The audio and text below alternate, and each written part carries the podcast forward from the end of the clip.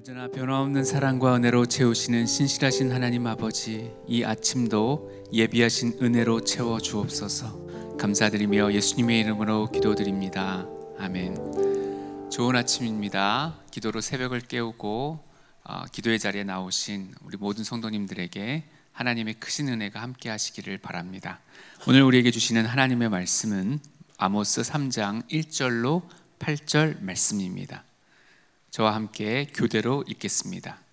이스라엘 자손들아 여호와께서 너희에 대하여 이르시는 이 말씀을 들으라 애굽 땅에서 인도하여 올리신 모든 족속에 대하여 이르시기를 내가 땅의 모든 족속 가운데 너희만을 알았나니 그러므로 내가 너희 모든 죄악을 너희에게 보응하리라 하셨나니 두 사람이 뜻이 같지 않은데 어찌 동행하겠으며 사자가 움킨 것이 없는데 어찌 수풀에서 부르짖겠으며 젊은 사자가 잡은 것이 없는데 어찌 굴에서 소리를 내겠느냐? 덫을 땅에 놓지 않았는데 새가 어찌 거기 치이겠으며 잡힌 것이 없는데 덫이 어찌 땅에서 튀겠느냐?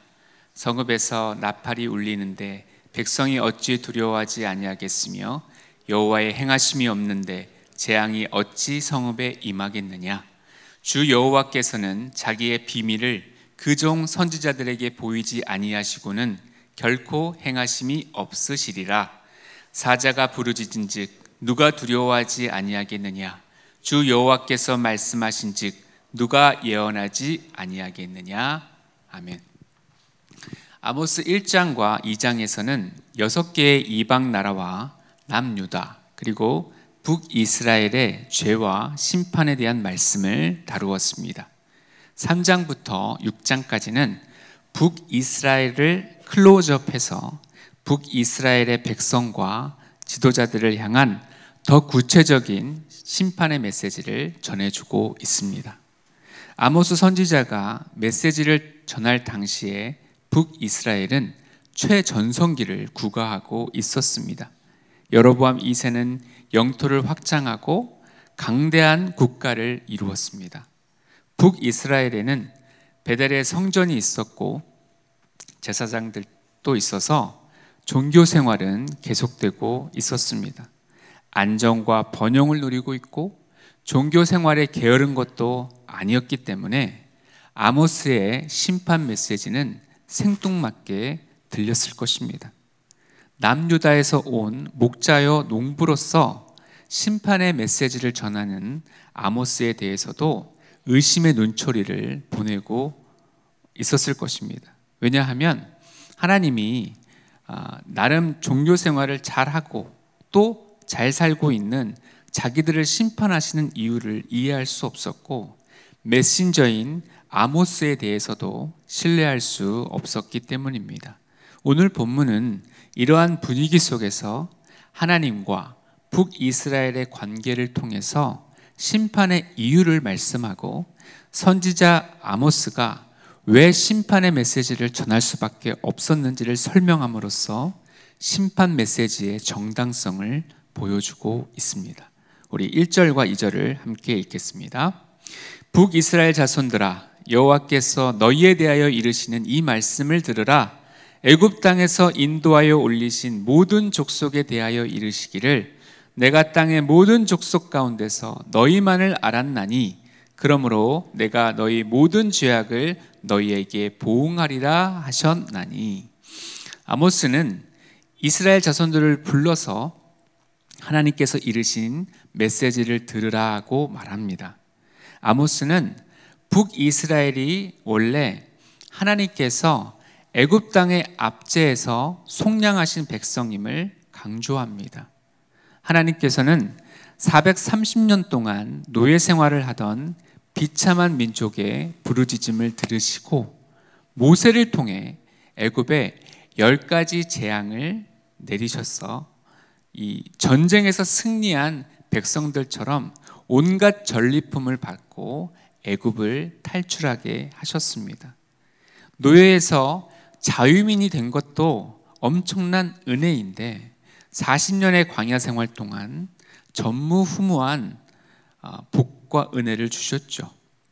만나를 매일같이 내려주시고 반석에서 물을 내시고 밤에는 불기둥, 낮에는 구름 기둥으로 인도해 주셨습니다. 그리고 시내산에서 십계명의 두 돌판을 친히 새겨 주시고 시내산 언약을 맺으셨습니다. 시내산 언약의 핵심 내용은 무엇입니까? 우리 출애굽기 19장 5절과 6절을 읽어보겠습니다. 세계가 다 내게 속하였나니 너희가 내 말을 잘 듣고 내 언약을 지키면 너희는 모든 민족 중에서 내 소유가 되겠고 너희가 내게 대하여 제사장 나라가 되며 거룩한 백성이 되리라. 너는 이 말을 이스라엘 자손에게 전할지니라. 아멘. 하나님의 말씀을 잘 듣고 하나님의 명령을 잘 지켜 순종하면 하나님의 소유요 제사장 나라가 되며 거룩한 백성이 될 것임을 약속하셨습니다. 다른 민족과는 확연히 구별되는 특별한 사랑과 특권을 받은 민족이 바로 이스라엘 자손들임을 알 수 있습니다. 그래서 하나님은 2절에서 이스라엘만을 알았다라고 하신 것입니다. 여기서 안다는 말은 경험적으로 안다, 가깝고 친밀하게 안다는 뜻입니다. 그러니까 하나님께서 이스라엘만을 알았다라는 말씀은 하나님과 이스라엘의 관계가 끊을 수 없는 아주 가까운 관계임을 말하는 것입니다. 고대 문서에서 지배국과 피지배국 사이에 안다라는 말은 서로 지배와 충성의 관계를 맺는 조약을 가리킨다고 합니다. 예를 들면 지배국의 왕이 피지배국의 왕에게 내가 너를 알았다라는 말은 지배국의 왕이 피지배국을 지배하고 있다는 말입니다. 동시에 피지배국 왕이 지배국을 향해서 충성을 다짐하며 우리도 당신만을 알겠습니다. 라는 반응을 요구한다는 뜻입니다. 그런데 북이스라엘은 하나님만을 알지 않았고 하나님도 알았다는 것이 문제가 되는 것입니다. 분명히 하나님께 제사도 드리고 종교 행사와 절기에 빠진 적이 없지만 동시에 하나님보다 더 사랑한 우상들이 있어서 하나님도 섬기고 우상도 섬김으로써 하나님의 명령을 어긴 것입니다. 하나님은 이스라엘만을 알았을 만큼 하나님 편에서 온갖 축복과 은혜를 부어 주셨지만 이스라엘 백성은 어, 그 특권에 걸맞는 반응인 하나님 말씀 그대로 순종하며 하나님 한 분만을 섬기는 데에 실패한 것입니다. 이스라엘은 하나님만을 안 것이 아니라 하나님도 알고 바알도 아는 우상을 겸하여 섬겼던 것입니다. 그래서 아모스 선지자를 통하여 그러므로 내가 모든 죄악을 너희에게 보응하리라 라고 하신 것입니다. 이것은 어, 선택의 특권을 선택의 특권을 따르는 책임을 다하지 못할 때 하나님께서 이스라엘 백성들에게 내리는 심판인 것입니다.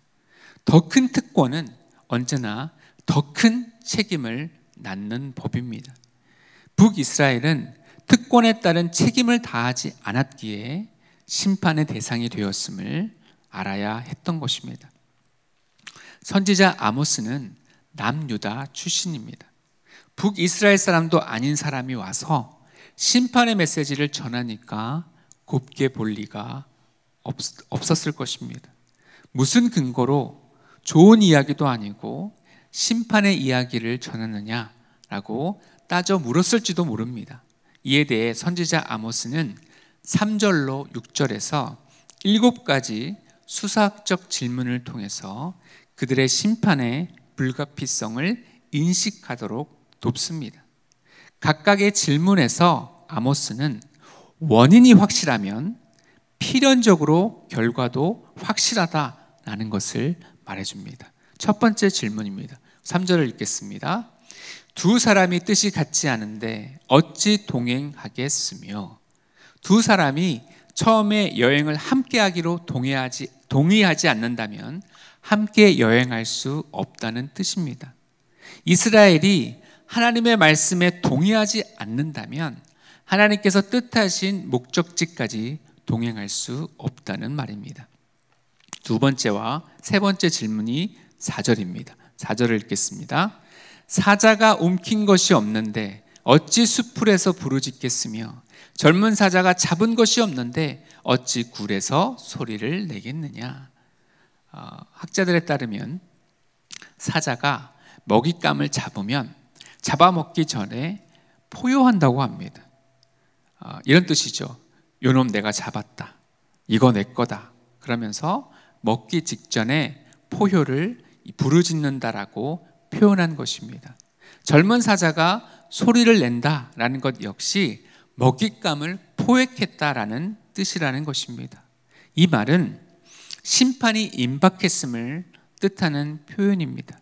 이제 이스라엘은 심판의 사자에게 움켜졌고 포효, 즉 부르짖는 심판의 메시지를 듣게 되었는데 여기서 회개하지 않으면 심판의 사자에게 잡아먹히고 말 것이라는 뜻입니다.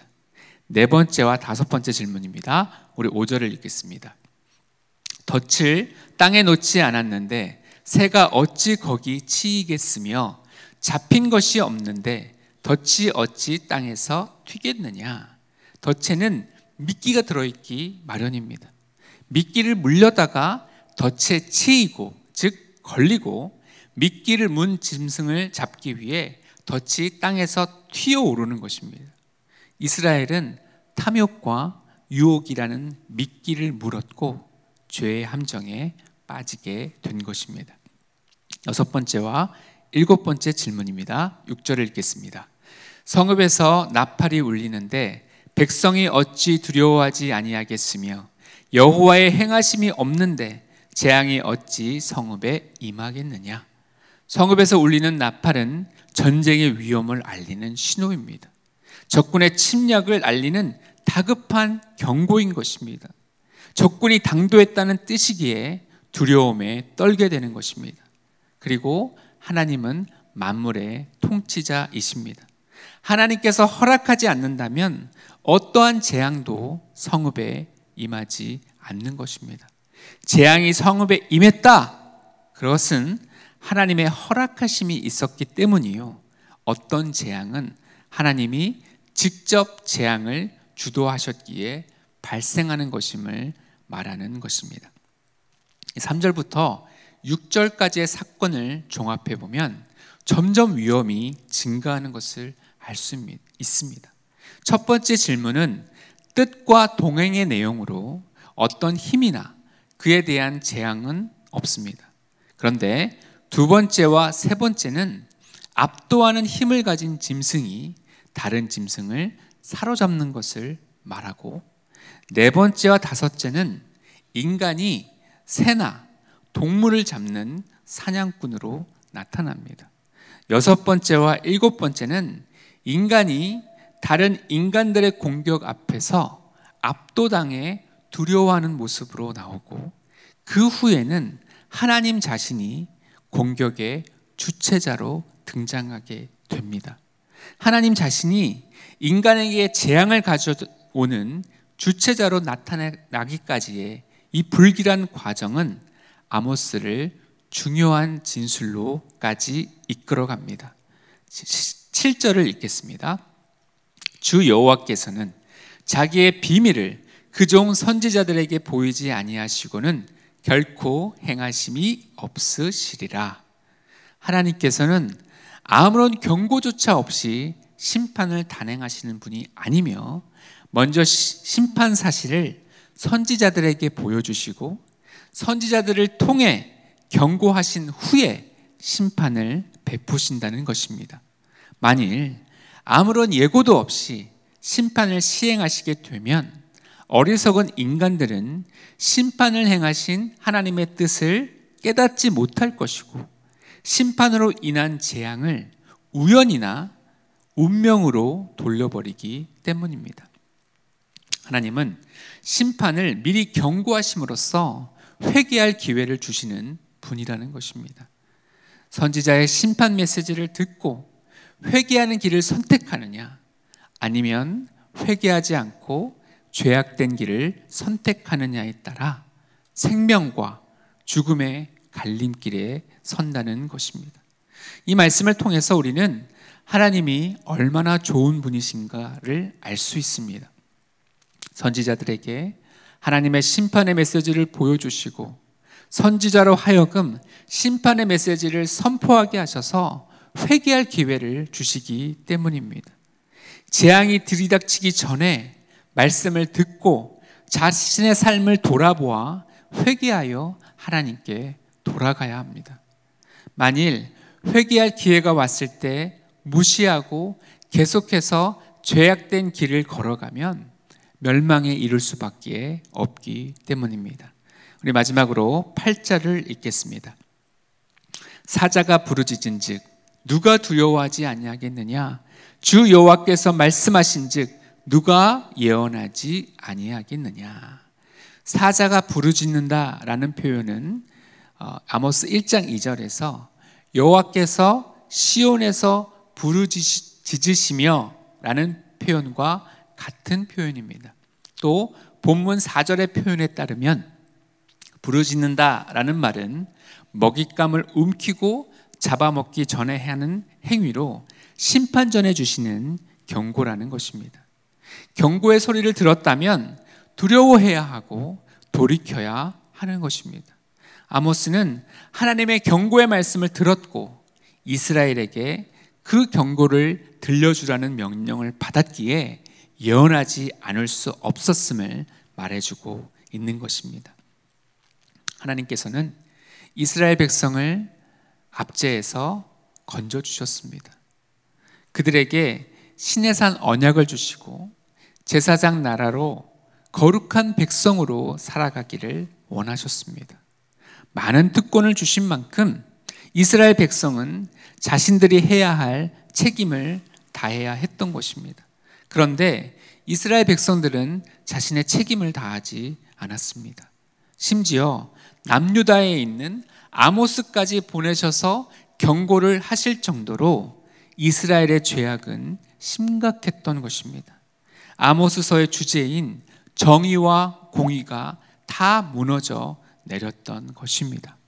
하나님께서 많은 축복과 특권을 주신 만큼 그에 따른 책임도 막중했지만 그 책임을 도외시하고 하나님과 우상을 겸하여 섬기고 사회의 정의와 공의는 무너져 내렸기에 하나님의 준엄한 심판, 심판이 그들을 기다리고 있었던 것입니다. 이 세상에는 두 종류의 사람이 있습니다. 부르심을 받은 사람과 부르심을 받지 않은 사람으로 구분되죠. 이 두 사람은 고난 앞에서 판가름이 납니다.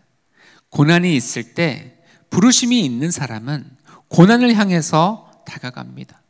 고난이 있다고 하더라도 부르심이 있으면 물러서지 않습니다. 아모스처럼 자기 출신 지역을 벗어나 많은 사람들의 비웃음과 조롱이 있는 곳을 향해 나아가는 것입니다. 반면에 부르심이 없는 사람, 다시 말해 자기 뜻대로 사는 사람은 고난을 보면 피하려고 합니다. 외면하려고 하고 돌아서려고 하죠. 자기 안일이 최우선이기 때문입니다. 선한 사마리아 사람의 비유에도 나오죠. 제사장이 강도 만나 거의 죽게 된 사람을 외면합니다. 레위인도 피하여 지나갑니다. 왜요? 그들은 부르심이 없는 사람이기 때문입니다. 직업적으로 제사장인 거고 레위인인 거지 하나님의 부르심이 있고 하나님의 뜻대로 사는 사람이 아닌 것입니다. 그러니까 괜히 그런 사람 돌봐야 하는 수고로움 또 그 사람을 돌보다가 보복을 당할 수도 있다는 위험을 절대로 감수할 수가 없는 겁니다. 반면에 사마리아 사람은 그 사람을 불쌍히 여깁니다. 그는 부르심이 있는 사람이죠. 그래서 자기 스케줄을 뒤로 하고 그 사람에게 포도주를 붓고 즉 소독을 하고 기름을 바르고 응급처치를 하고 그리고 자기가 탄 짐승에 그를 태우고 주막 오늘로 치면 오늘날로 치면 병원이죠. 거기 데려가서 하룻밤을 정성껏 간호하고 자기가 돌아올 때까지의 병원비까지 내주지 않습니까?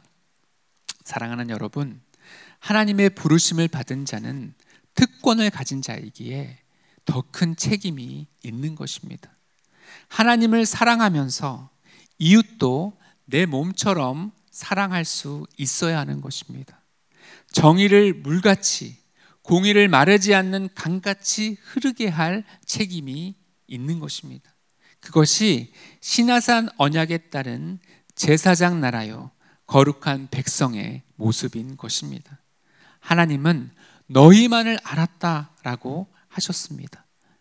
우리도 오직 하나님 한 분만을 알아야 하고 하나님만을 섬겨야 합니다. 또한 아모스처럼 하나님의 뜻을 따라 하나님과 동행하며 하나님과 더욱 친밀해지고 더 가까워져서 하나님이 거룩하신 것처럼 우리도 날마다 거룩해지며 하나님의 넘치는 사랑을 받은 자로서 그 사랑을 이웃에게 흘려보내는 오늘 하루가 되기를 바랍니다. 기도하겠습니다. 사랑의 하나님 아버지, 은혜와 사랑에 감사를 드립니다. 죄의 노예로 살아가던 자들을 속량하셔서 하나님의 백성 삼아 주시고 우리로 하여금 제사장 나라요 거룩한 백성으로의 부르심을 주셨습니다. 부르심으로 살아가기에 고난을 피하지 않고 오히려 고난을 향해 나아가 죽어가는 영혼을 건져내야 할 줄 믿습니다. 바쁘고 힘든 일상 속에서 치여 살지 않게 하여 주시고 하나님의 뜻을 묵상하며 고통으로 신음하는 이들의 손을 잡아주며 이 땅에 공의와 정의가 세워지기를 기도하는 우리 모두가 되게 하여 주옵소서. 거룩하신 하나님처럼 거룩한 백성 되게 하여 주시고 하나님의 넘치는 사랑을 받은 자로서 그 사랑을 흘려보내는 오늘 하루가 되게 하여 주옵소서. 감사드리며 예수님의 이름으로 기도드립니다. 아멘.